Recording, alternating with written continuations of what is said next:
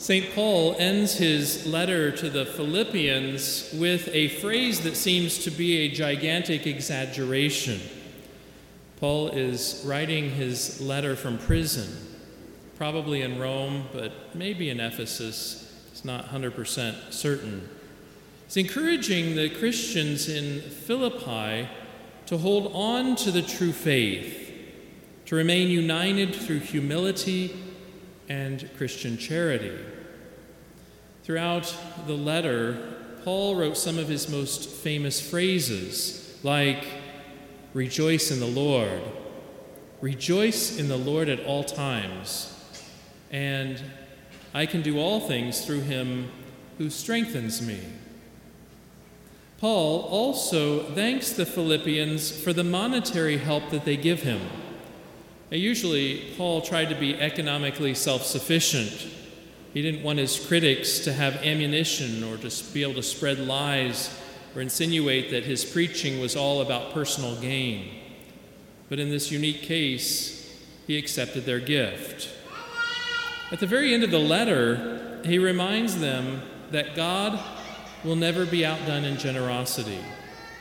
My God will fully supply whatever you need, he said, in accord with his glorious riches in Christ Jesus. This short phrase reveals Paul's confidence in God confidence in God's infinite resources, generosity, and goodness.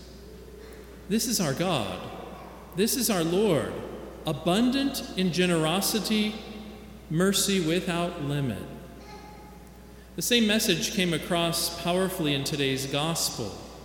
The king in the parable is inviting a huge number of people to a colossal wedding banquet.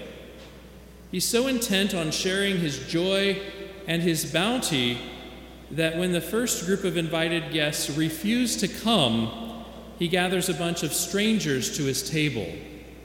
His generosity is not based on what they deserve, but just about abundant goodness. No one has earned an invitation to the feast. It wasn't a prize for the most talented and the gifted. It was purely the king's initiative, a real gift. This is an image of Christ, our Lord and King. His is a feast of grace, an overflowing banquet of everlasting life, beginning now with baptism and fulfilled in heaven. And no one can deserve that. It's pure generosity. Jesus longs to share with us the joy of his own divinity. By the mere act of accepting such an invitation, we honor and please him.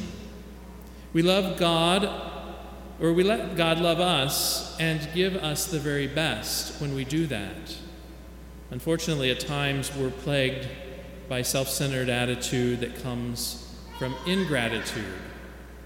And those in the story who were ungrateful and declined the invitation, well, they blocked the king's flow of generosity. Our first duty consists in humbly accepting God's generous gifts, letting Him be for us the kind of king He really is. Jesus tells this parable strategically so that the Jewish leaders could hear him, those who had been rejecting his signs and his teachings for a long time. And when they still don't repent, Jesus doesn't give up on them, he sticks by them. Instead, he turns the parable into reality, and he shows them on the cross what true love is all about. Through these stories, God reminds us that his mercy and generosity are unlimited. And this means two important things for us. The first is that God's goodness saves us from discouragement. When we look honestly into our souls, we know what's in there, right? Oftentimes we find deep wounds or pains, some unresolved conflicts, maybe some selfish tendencies at times, and it's easy to become discouraged. That's when we need to remember that God is bigger than our deepest misery. God's generosity and mercy are limitless. And the second lesson that we should be reminded of is that it shows us how we should be generous. Jesus told his apostles during the Last Supper, Love one another as I have loved you. If his mercy and his goodness are without limit, then our generosity should be without limit too. This week, we are being called to focus on thanking God for his mercy and his goodness.